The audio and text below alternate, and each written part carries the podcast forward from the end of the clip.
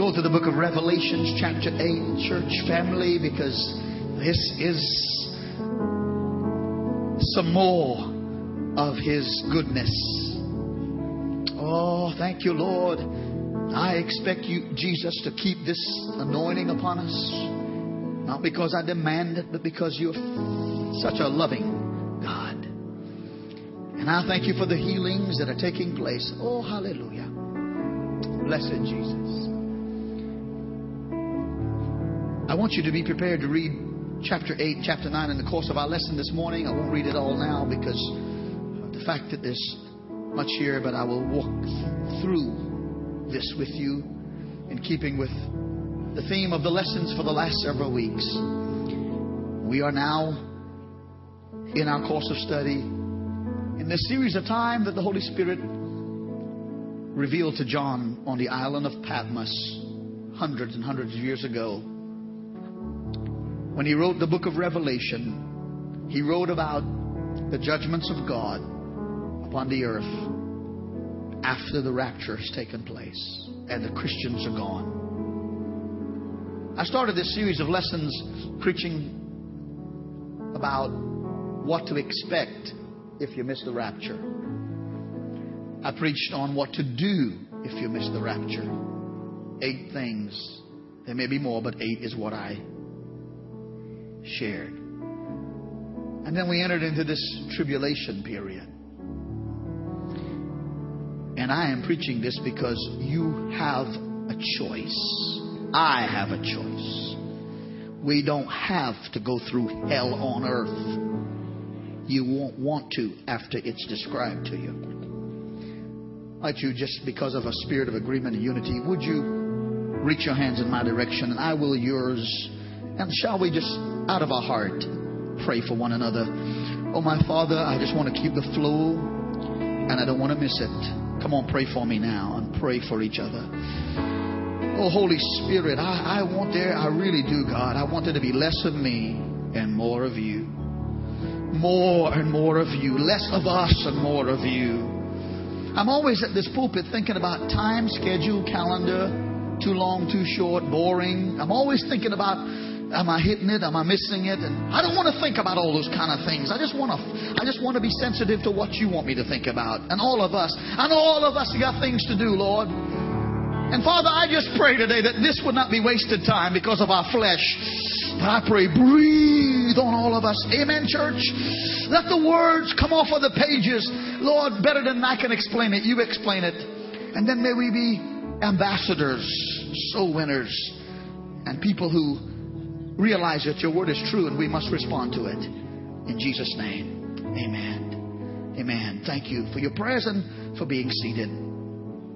Oh, how great is our God. I have a tendency when I preach a series to come to the next sermon and spend too much time in review. Get the CD. And let me tell you, for the sake of timeline, just so we can move on. Let me tell you that nothing remains that keeps Jesus from coming back to catch away every saved person. A term to describe the catching away is rapture. Let me tell you what I've said before, but just to get you up to date. You have a calendar, I have a calendar. You have a watch, I have a watch. You have a birthday, I have a birthday. Time. But regardless of what you have or don't have, all of us are on His timeline. All of us. Long before you and I ever were born, He had His timeline moving us into eternity where sin will no longer be present and the devil absent. I have been sharing with you that since the cross of Calvary, 2,000 and more years ago, we have been in the age of the church. So that you might have an understanding, the first coming of Christ took place when he was born as a baby in Bethlehem's manger. Grew into manhood, And for three and a half years of his adult life, the last three and a half, he preached the kingdom of God. He performed signs and wonders and miracles to affirm his deity and convince people that there's not a Messiah coming, I am he. They killed him, they did. They took him outside of the city of Jerusalem at a place called Golgotha. It's a mountainous kind of place. To look away from that mountain some distance, there are holes in that mountain like you would see in a skull eyes, cavity for nose and mouth. Thus, it was also called the place of the skull, Golgotha. There, they killed him. They killed him. They drove nails in his hands and his feet. Prior to that, they lacerated his back and beat his body so with whips and scourging until it was he was unrecognizable. His visage was marred. And there they hoisted the cross suspended between heaven and earth. And they watched him as he died. But he didn't stay dead. no, no. It's like the black preacher says, and I like to quote him it was Friday, but Sunday was coming. Resurrection Day. And he did rise from the dead.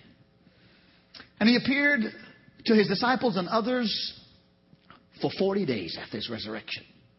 And he says to his disciples, I'm going away now, just like I've told you. I'm going to leave you. I'm leaving you so I can go and prepare a place for you. John 14 and 1. And I'm going to be gone. I won't tell you how long I'll be gone. I won't tell you exactly when I'm coming back. You just be ready. Because if I go away, I will come again. Rapture. It's been 2,000 years. He gave them the Holy Spirit. He gave us the Holy Spirit to go spread the gospel with. So for 20 centuries, there's been apostles and prophets and pastors and preachers Christians and believers, the, the, the, church has had glorious days in 20 centuries and dark days in 20 centuries. Satan in the last 20 centuries and even recent history tried to wipe out Christianity and the church. But every time Satan attacks the church, it just causes us to spread further and dig in deeper and win more people to God. Persecution just drives us to God. Can I get an amen?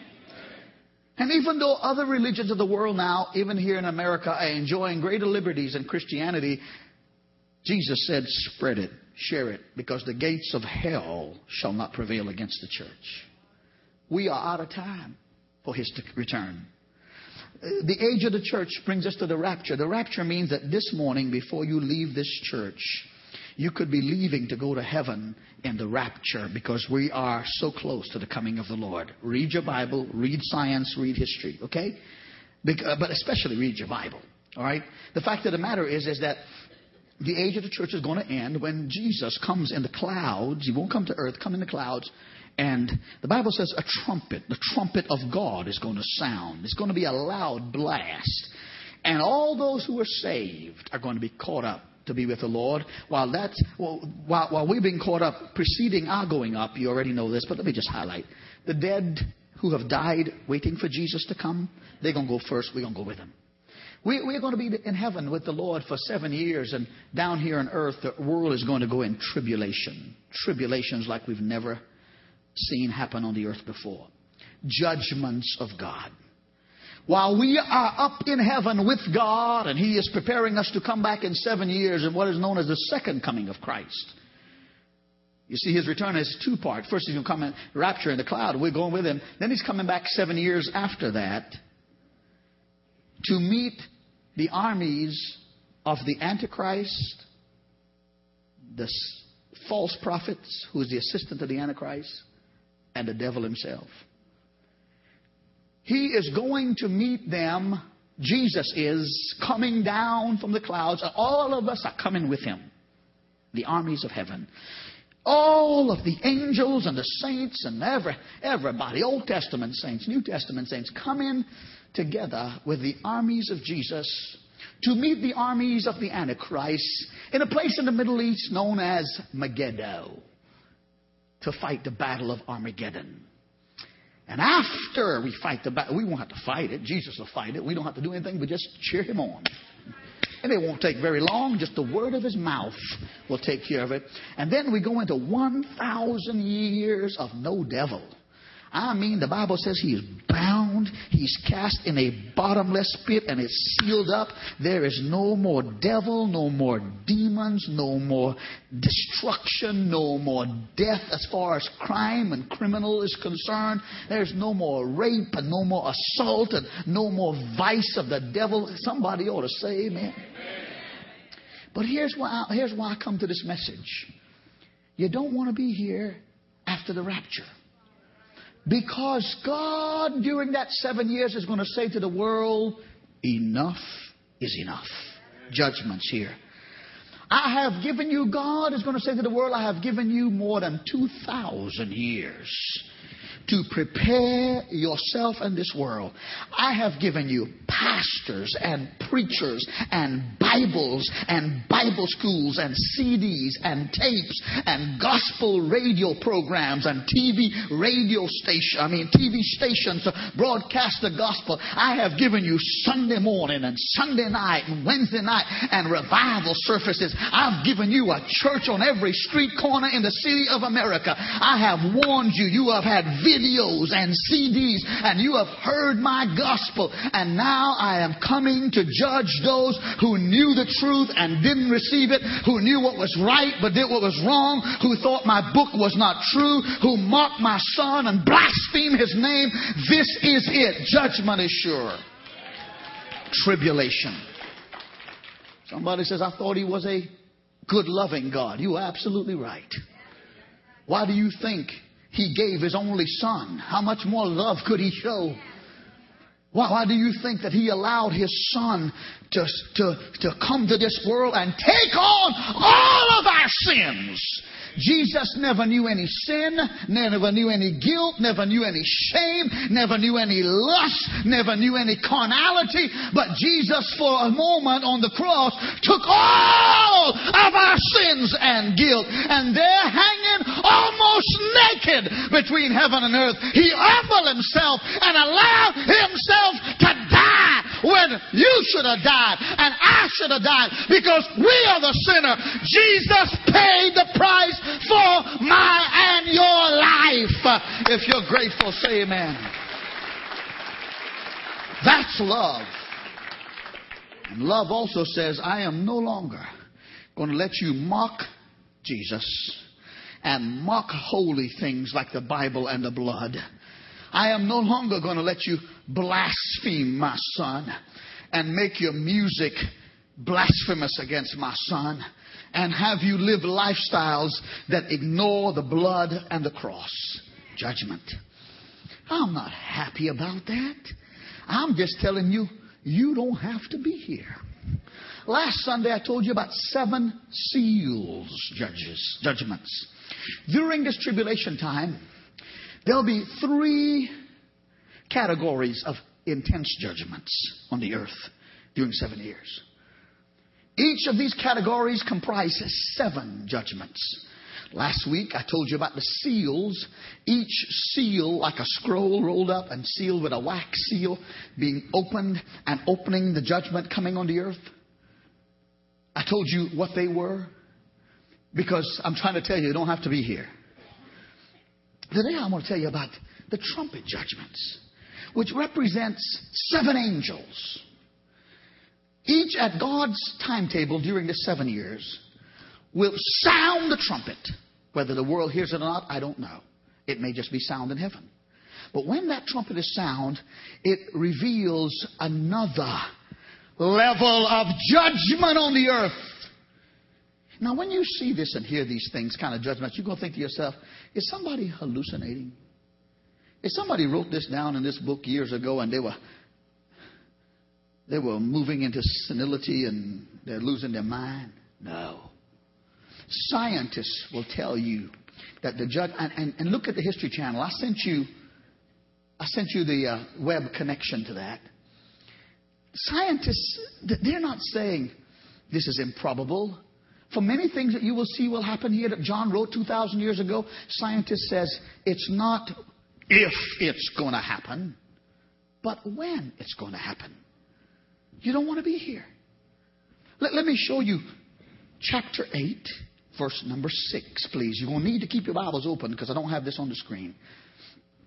I have some things, but not all, all the verses. Are you at verse 6 of chapter 8? So, seven angels who had the seven trumpets prepared themselves to sound. The first angel sounded, and hail and fire followed, mingled with blood, and they were thrown into the earth. And a third of the trees were burned up, and all green grass was burned up. Those who remain on, on, on the earth after, after all the Christians are gone, and they start following the Antichrist, who first comes on the scene as, as a very intelligent and will always be intelligent because he's empowered by the devil, who's not a dumb devil. Those, those who, uh, who, who eventually follow him, and, and he does miraculous signs and supernatural signs because he's empowered by the devil. Millions will follow him because in, in the midst of all these tribulations, he'll feed them and clothe them and give them life's needs, but they have to take his mark. In the midst of all this, the Bible says one third of all the trees and grass are burned up at the first trumpet. Meaning, brothers and sisters, that the earth that you and I live on today is the place of humanity's rebellion. Isn't this where sin began? Can I get a witness? Isn't it in the Garden of Eden with Adam and Eve, where Adam and Eve rebelled against God and sin began? And therefore, earth itself is now being judged. One third of all the trees and grass are burned up. Imagine what happens to the oxygen people breathe when one third of the vegetation is destroyed. Let me show you the second trumpet, please. That would be verse 8. Then the second angel sounded, and something like a great mountain burning with fire was thrown into the sea, and a third of the sea became blood. And a third of the living creatures in the sea died, and a third of the ships were destroyed. Follow, if you will.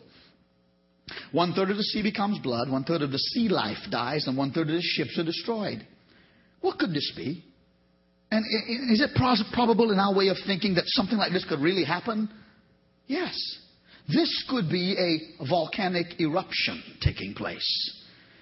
This could also be a meteorite striking the earth. This could also be a nuclear explosion. How many already know that we have enough nations in this world with enough nuclear weapons to destroy the world more than, more than one time over? Can I get an amen here? It's already there. Now, let me just, let me just share this with you of a probability, okay? It may not happen this way, but it can. This could be the evidence of a volcanic eruption. Now, what you have here is an artist's rendition of an angel blowing a trumpet. This is not really the way it's going to be, where you have this huge angel blowing a trumpet over the earth and it blows a, uh, a mountain in the sea. Okay, it's all symbolic, but you get an idea because John was only writing what he could understand in his time. But now, now we know what can happen. Okay, you and I know that volcanic eruptions are, are seemingly more uh, frequent and more intense. While I speak to you right now, the nation of Indonesia and that part of the world of Southeast Asia is experiencing a volcanic eruption. Last I heard, over 130 something people died. Multiple and thousands of people have had to leave their home because the lava and the ash and the plume of smoke has gone so high and so widespread until homes and villages and buildings are destroyed and people are homeless. We know about volcanoes. We know about Mount St. Helen in Washington State who lie dormant for many, many years. And then when she exploded, she exploded and the, and the ash and the plume and the debris of what came out of Mount St. Helen was circling much of the globe and even hindered uh, aviation and flights for a long time. We know that Yellowstone National Park in America is a volcano. I'm not saying to you that it's going to erupt immediately, but I'm not saying to you that it ain't. I, am saying to you that we know the probability of volcanoes and what they can do. Let me say to you this. We have this conception in our mind. I know I have until I was better educated. We have this concept that oh, volcanoes only occur in the physical shape of a mountain. No. Volcanoes can be flat for a long, long time and, and dormant. They become mountains when they begin to spew and build up lava, and lava begins to form layers and layers of lava until it gets very high like a mountain. We are told by scientists, and you should check the History Channel and the link I sent to you. We are told by scientists that there are at least eight super volcanoes in the world today. Super volcanoes with the capacity to do what you see here on trumpet number two, to cause one third of the sea to become blood, one third of the sea life to die, and one third of ships to destroy. Listen to me, you know this, you listen to the news. Earlier this year, wasn't it in the country of Iceland, where a volcano erupted and halted airplane travel for numbers of days all over Europe because of the ash and because of the debris and other hindrances. When this ash falls, it destroys crop and farmland. If you get a super volcano that was tremendous amount of energy, it can darken the sun for a season or the moon because the atmosphere is so thick with this kind of ash. What happens is crops fail and you go into what might be a impact winter, where for some season of time you can't grow food, you can't uh, uh, cultivate the ground, and no wonder the probability of this is so near that not just the John recorded, but scientists are saying it's very practical. I'm not here to scare you, but I'm here to tell you that you don't have to be here. Trumpet number three, please. That would be found in verse 10. If you're there, say amen. Then the third angel sounded, and a great star fell from heaven, burning like a torch, and it fell on a third of the rivers and on the springs of water. The name of the star is wormwood. A third of the waters became wormwood, and many men died from the water because it was bitter. Interesting, isn't it? That this star is named wormwood after a tree which is a bitter tasting tree as far as the roots and such if one would make a tea out of it. I might say this to you. This could be a missile warhead that is loaded with nuclear or biological weaponry that is shot off from some distant land someplace else. One enemy against another and the fallout of which could produce one third of the earth river being polluted, one third of the springs being polluted. Very practical. Science tells us that that is possible. Well, think with me about this. We're also told that there are a host of asteroids in our galaxy meteorites, meteors thousands of which pose a threat to our earth. You ever seen the movie Armageddon? Bruce Willis? You can go ahead and nod. You're not that holy. I saw it too. Yeah, I, I, I see it. If, if he could clean up his language and all, he'd be a better actor. But, but you seen you seen that movie about how they went to the distant asteroid, whatever? Okay, that's that's Hollywood. but asteroids are real. That's not Hollywood. Okay, I mean, that they could land on it and do all that stuff and, and come back home safe. Uh, hear, hear me. We, we are told, science tells us that 65 million years ago, an asteroid six miles wide, an asteroid rock, hit our Earth. Scientists tells us that it hit in the area of the Yucatan Peninsula in Central America. And when it did, it produced over 100 million megaton of energy. The hydrogen bomb is equal to one megaton of energy. Science says there is such a large, large crater in that part of the world, vast, that shows us that this world has been hit by an asteroid, not just there, but elsewhere. And when it hit, it created destruction on a biblical scale tidal waves, tsunamis, millions of megaton of energy. It was hell on earth. Much of the ocean was absorbed because of the intensity of the heat. Much of the earth was scorched. The impact of the asteroid hitting the earth caused a response from the earth that much of the shattering of, of that asteroid was projected back into the planets and then back on earth again. Do you know that we have the capability scientifically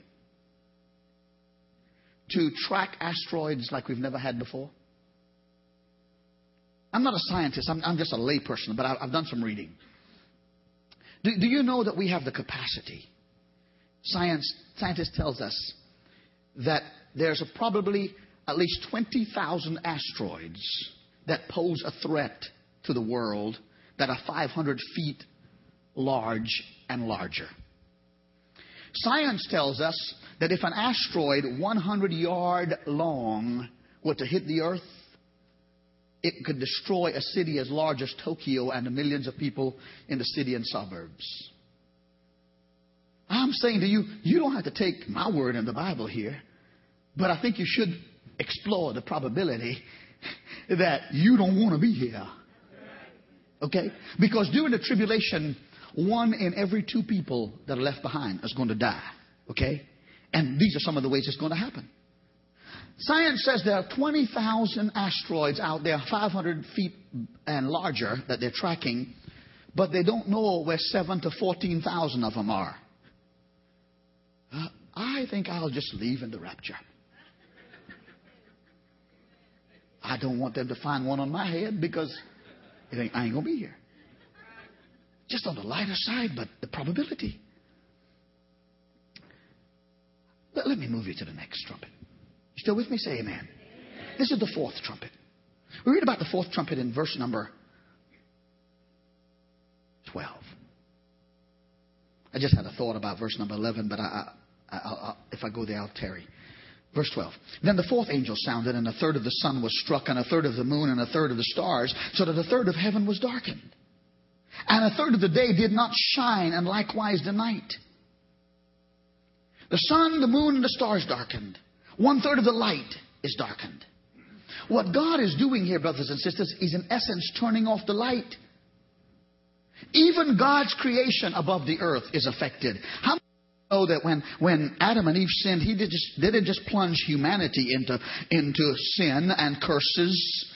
When Adam and Eve sinned, all of the animal kingdom fell into sin. When Adam and Eve sinned, all of nature was cursed. When Adam and Eve sinned, even the realm of where principalities and powers and demons and the devil live in the atmosphere, even there has been cursed also. And God's going to judge it all. He's going to turn off the light. There's going to be darkness. Now, whether this darkness is from a nuclear fallout or whether this darkness is like the darkness that came on Egypt during the ten plagues when Moses was leading the children of Israel out of Egypt, I don't know. But what I do know is that the weather, the heat and the cold and precipitation is going to be adversely affected by all of this. Now, how is this probably pro- probable? I told you that a volcano can produce a fallout, super volcano. I told you that a nuclear warhead can produce a fallout. I told you that, that this other thought here of an asteroid can produce a fallout. And I'm going to tell you something else you may not know about. I was only informed of this in my recent study that, that there's this thing known as a gamma ray burst. A gamma ray burst or gamma rays are created by electromagnetic radiation. They are more intense and destructive than any asteroid. Scientists tells us that there are thousands of gamma ray bursts that occur in the galaxy and the universe every day. They may be thousands and thousands and thousands of light years away from Earth. But then there's that probability that we are in the path of one of these gamma ray bursts in the future. Uh, scientists say that the energy that the Big Bang theory, the Big Bang produced, second only to the Big Bang in energy is the energy that comes from a gamma ray burst. It, it, it's, it's sort of, by the way, let me say this to you. The Big Bang Theory, I don't believe it. The world was not created by a Big Bang. All right? So I just want you to I just tell you, science ain't always got it right. It was created like, okay? And they're coming close. They're getting closer and closer to the Bible because they ain't got no choice. Okay? But but but let me let me say this to you: uh, that when, when a, a, gamma ray uh, that, that, that is explodes out of a black hole in the galaxy shoots in both directions. In 1962, President John F. Kennedy signed a treaty with the then leader of the Soviet Union, Russia, to curb the production of nuclear weapons and the testing of them. 1962. In order to keep Russia honest, the United States built and launched a number of satellites into the global sphere of the earth to monitor Russia. Because nuclear weapons release some degree of gamma rays. While these satellites were in orbit after 1962, they tracked gamma rays in the atmosphere. And all eyes were pointed to Russia, thinking that she violated the treaty and were now testing weapons of mass destruction. But it wasn't Russia. Scientists were amazed to find out. We've known about gamma rays for about 100 years, but only in recent, maybe decade or so, have we really known more about them. Scientists were amazed to find out it wasn't Russia that was producing gamma rays and threatening the nuclear peace, but there, there were these black holes in the galaxy and these places of source of gamma rays. And a gamma ray, a meteorite, you could see it coming for miles and miles in the sky, perhaps on a clear day, and you could feel the heat of it. It'd be like two sunlights shining on you. And, and you might be able to run, you won't get away, but you'll have a few seconds to decide whether I want to die standing or laying down. Why do I have to be so silly? It is kind of funny, though, isn't it? Uh, but a gamma ray, no warning. No warning. Okay? So, what I'm saying to you is, I'm not professing to be any kind of great scientists. I'm just telling you, just common sense tells me that John wasn't a crazy man. And God wasn't putting words in books here to occupy a page so he could have a book. God was saying to us, I am God. I'm in control. I've given you time. They that take my word and live my word and believe on my son, I'll snatch you out of here. You don't have to go through hell on earth. Somebody say amen. But you can come back with the Lord and the armies of heaven and rule with him forever. Somebody give a Lord a hand clap that you don't have to be here. Turn to your neighbor and say, I don't plan to be here. I know some of them sleeping there thinking, what are you talking about? Anyhow, let's just keep moving. The next three trumpet judgments are called the three woes. Look at verse 13, chapter 8. Are you there? Say amen. And I looked and I heard an angel flying through the midst of the heavens saying with a loud voice, Woe, woe, woe to the inhabitants of the earth because of the remaining blast of the trumpets of the three angels who are about to sound. Hey, listen, we've had four angels, each blowing a trumpet, and after each of them blowing, there was a judgment, judgment, judgment. Now we got three more angels, but the, but the, before they blow their trumpets, the, the, the word from the Lord is, oh my, you thought this was terrible. Wait till you see what's happening. You don't want to be here. And so this is what happens. The fifth trumpet, chapter 9, follow with me. Then the fifth angel sounded, and I saw a star fallen from heaven to the earth. To him was given the key to the bottomless pit. Please, I'm going to pause right there and tell you this. This star that falls from heaven is probably Satan. Why? Because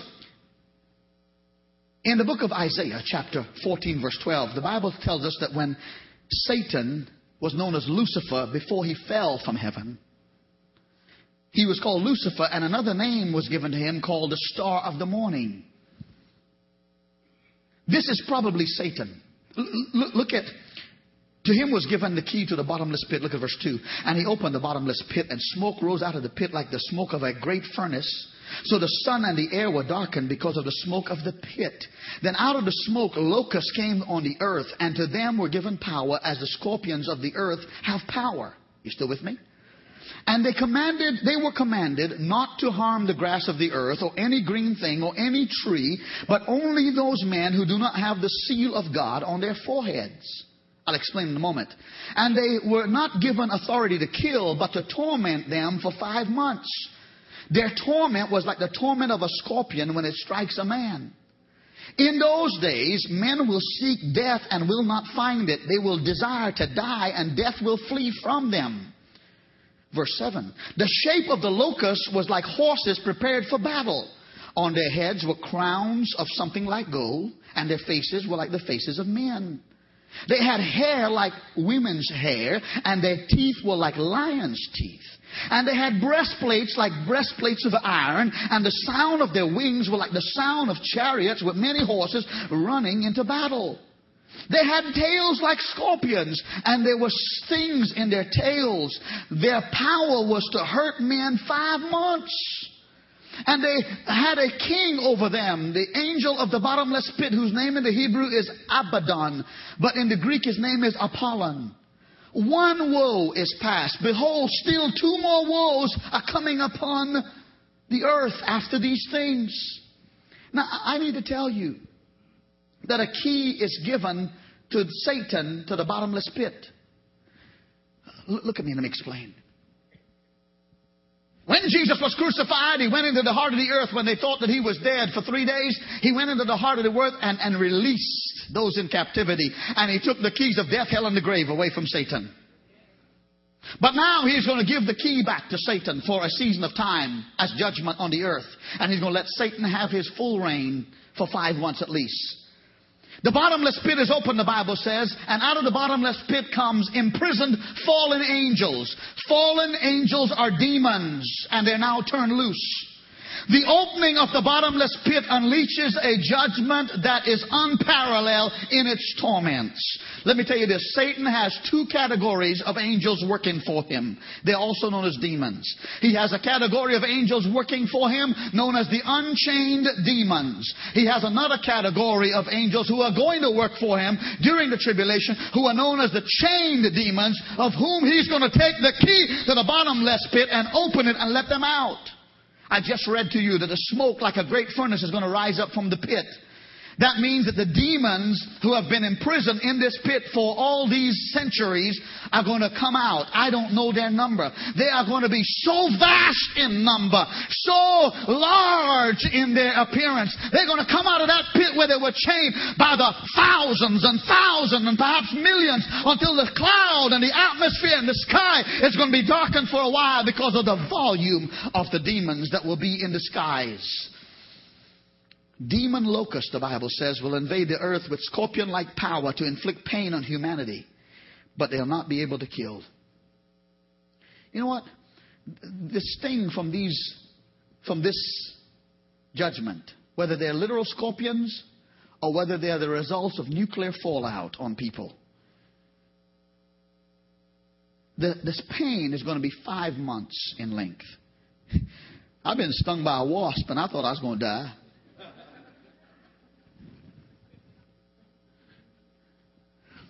They, people will not die. Only those who don't serve Jesus are not going to be stung.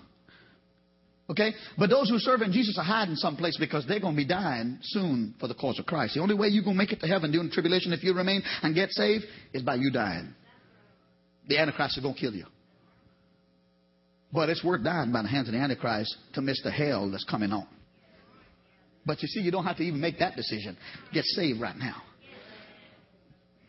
I'm saying to you, look, the Bible says these scorpion like creatures, and it may not be a creature, it may again be fallout of a biological weapon where people suffer from.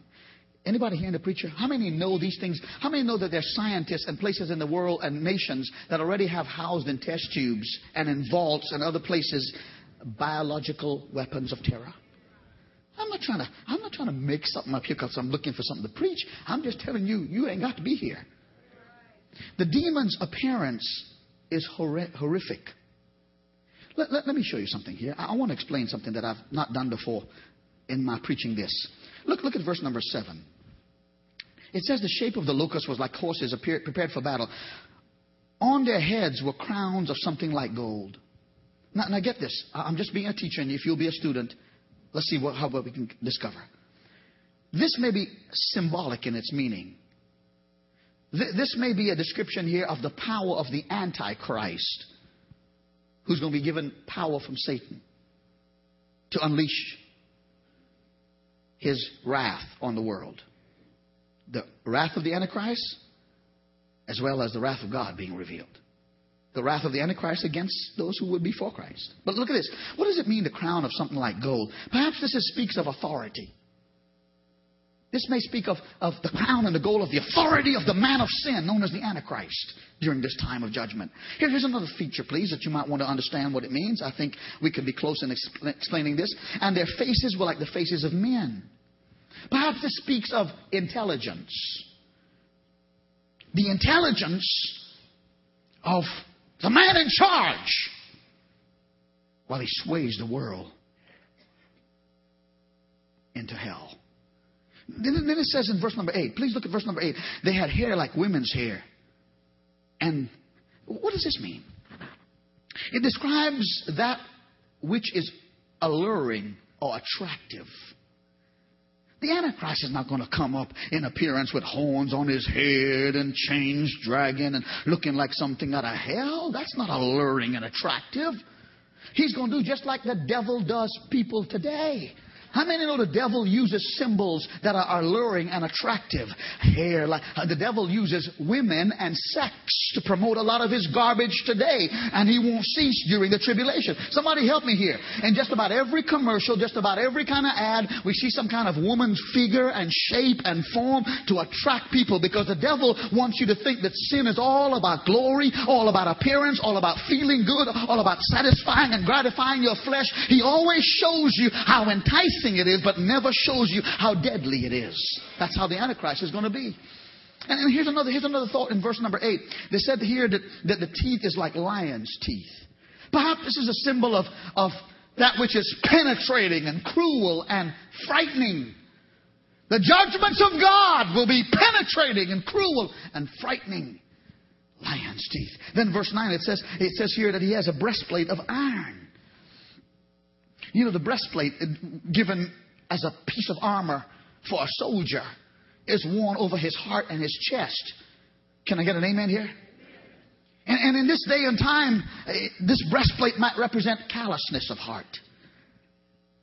Because while all this judgment is going on, and folks have a chance to receive Christ, many are going to be hard and hateful about Christ and Christianity. Many are going to in order to get bread, gasoline, housing, clothing, pay their bills, they're going to work for the Antichrist and turn in Christians so they can be killed. Look at verse number 10. It says, The sting in the tails. It speaks of the terrible aftermath and mental torture that follows the awful teaching of the Antichrist.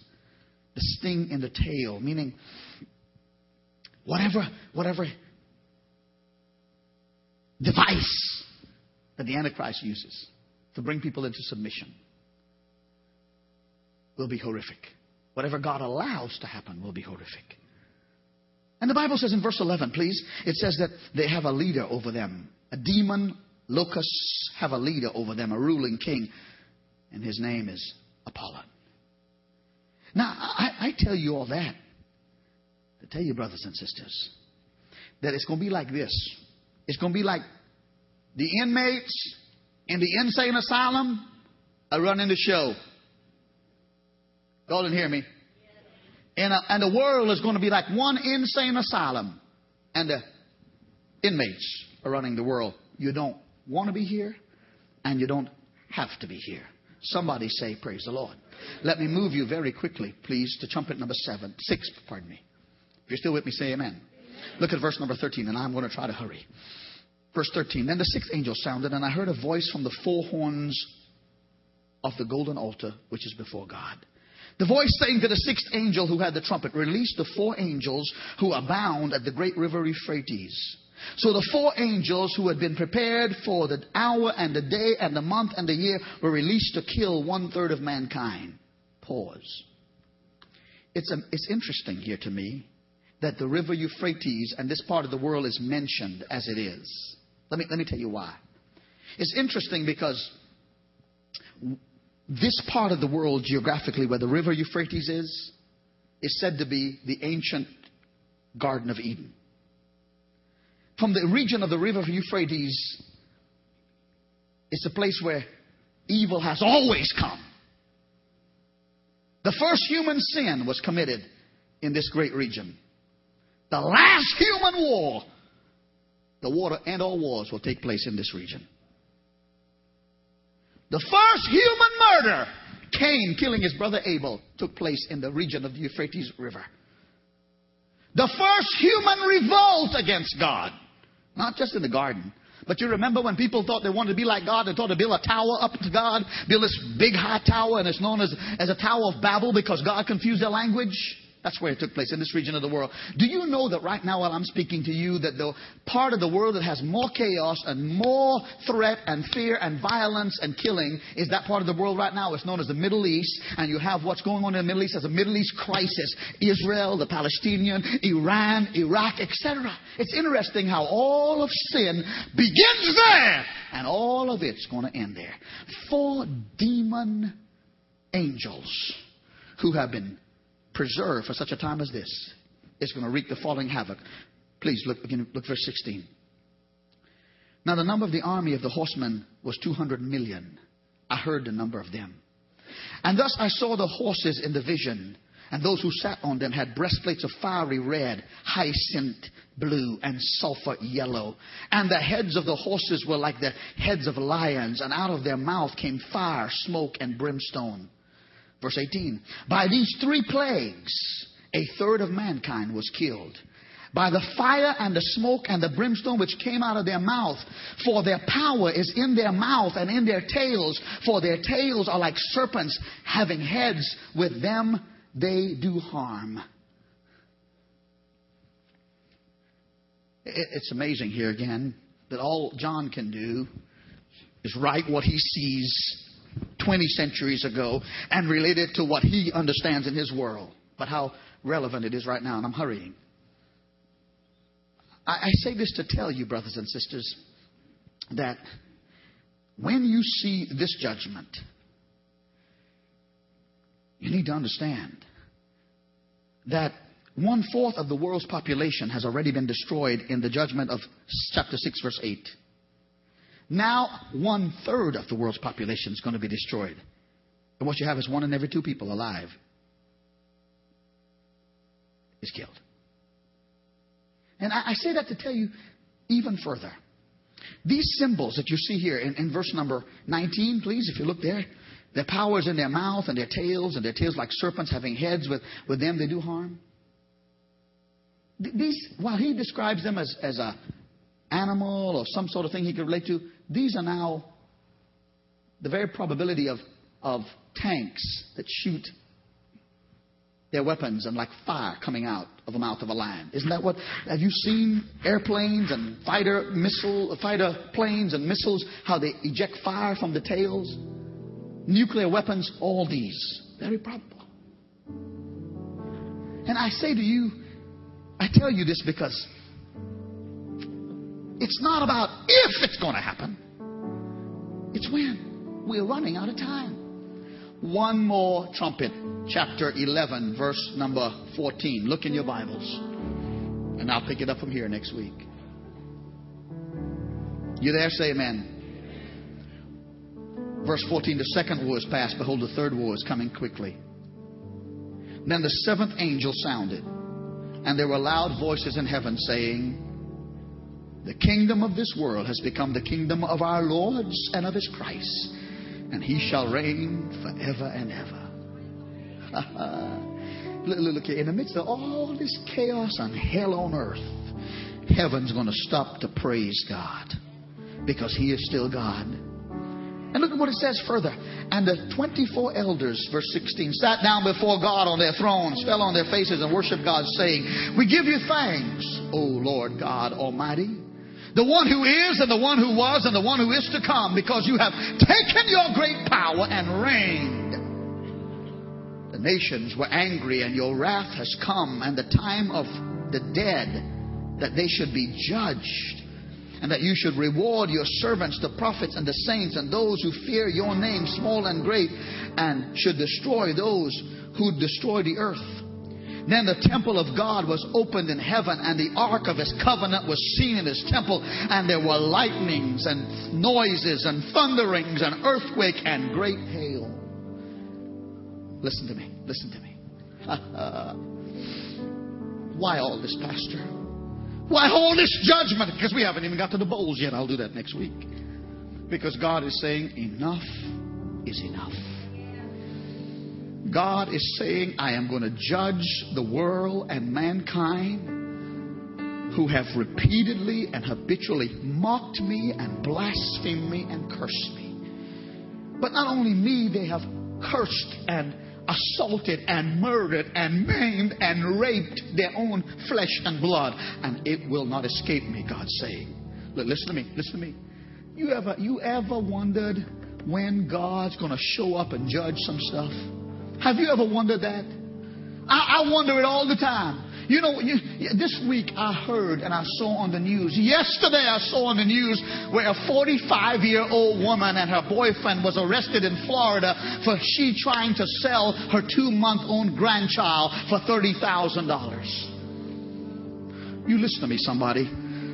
God is going to judge it. Did you hear me? You know, you know what tears my heart more than anything else, and probably yours too, is violence against children and babies and women. It tears my heart. Did anybody hear me?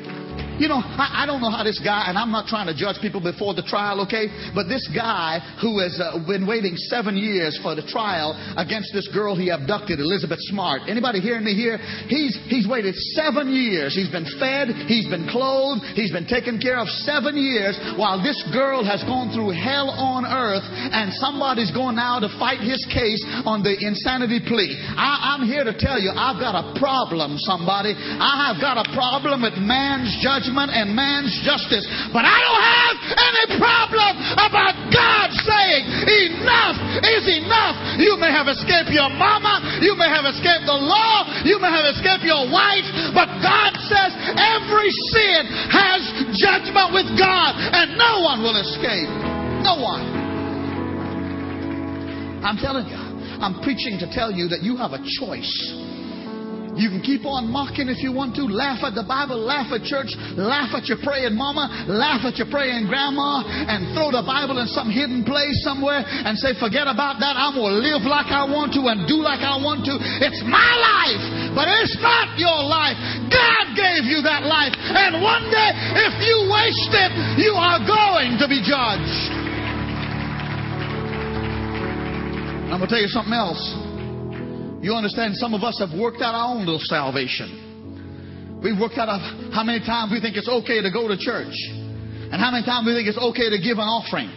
And how many times we think it's okay to be charitable. We worked out our own little thing about how many times we think it's okay to sin.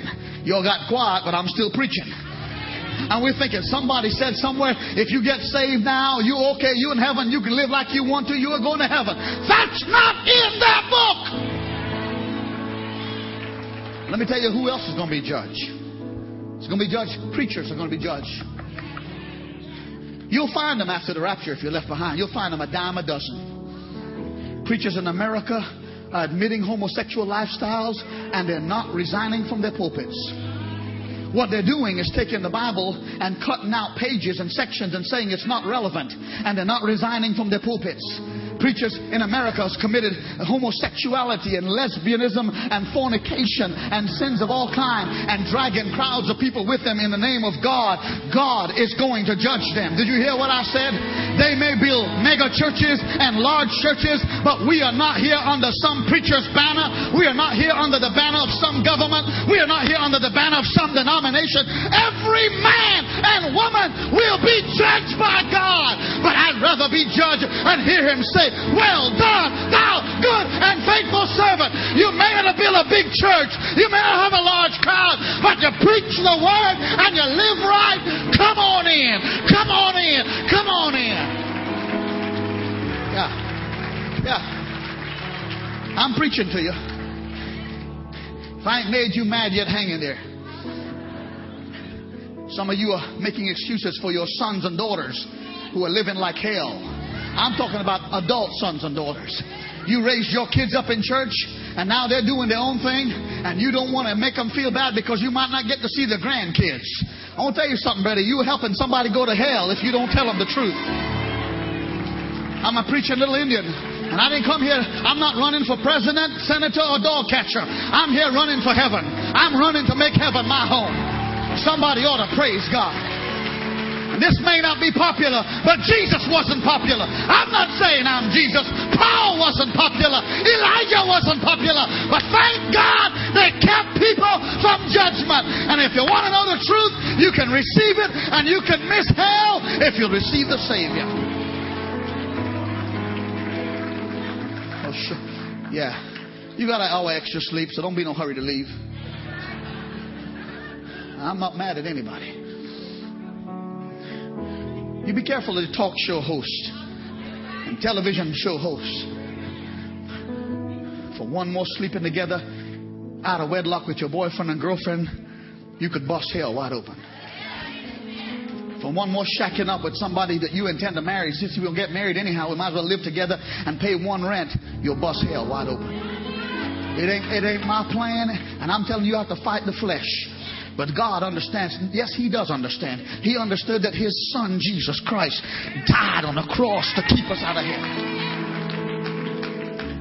I'm, I'm not mad at anybody. I'm telling you, this is real.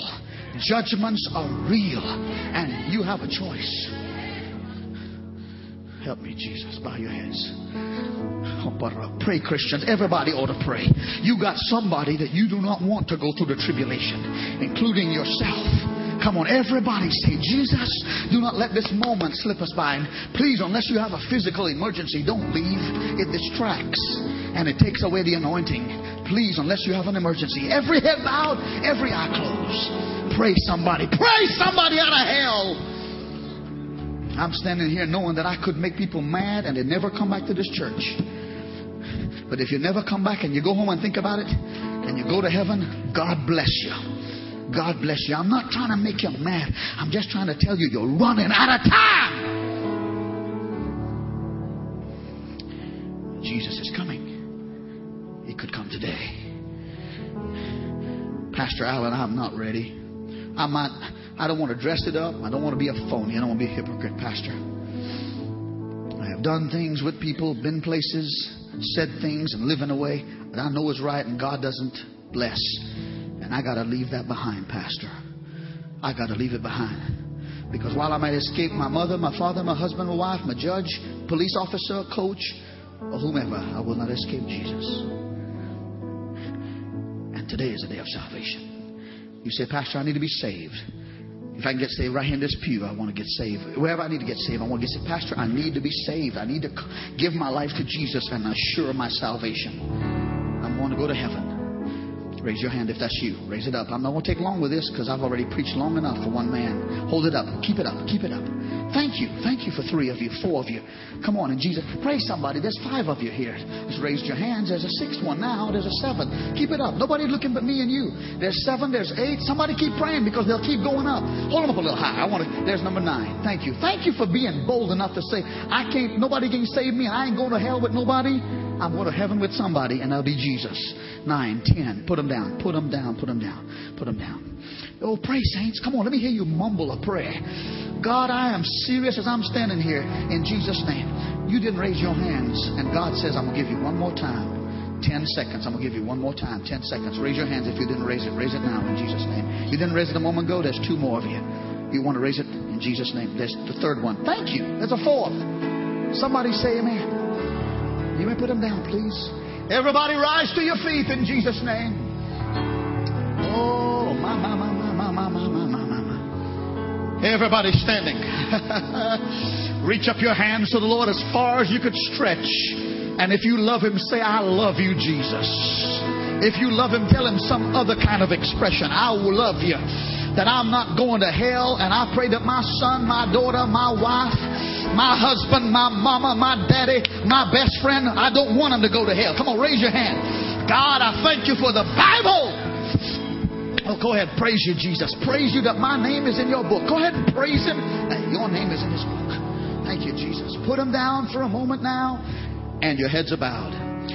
Everybody in the church, repeat the sinner's prayer after me so that you encourage those who are saying it for the first time and so that you say it again because it's just another way of rededication. Everybody, here we go. On the count of three: one, two, and three. Lord Jesus, thank you for giving me another opportunity to get it right. I confess I'm a sinner. I cannot save myself. No one else but you, Jesus, can save me. I ask you to forgive me of all of my sins. Come into my life. Wash me clean by your cleansing blood. Lord Jesus, I believe that you alone is the only begotten Son of God. And I receive you, Jesus, as my Savior. And today, I will live for you. And every day beyond, give me a love for the things you love.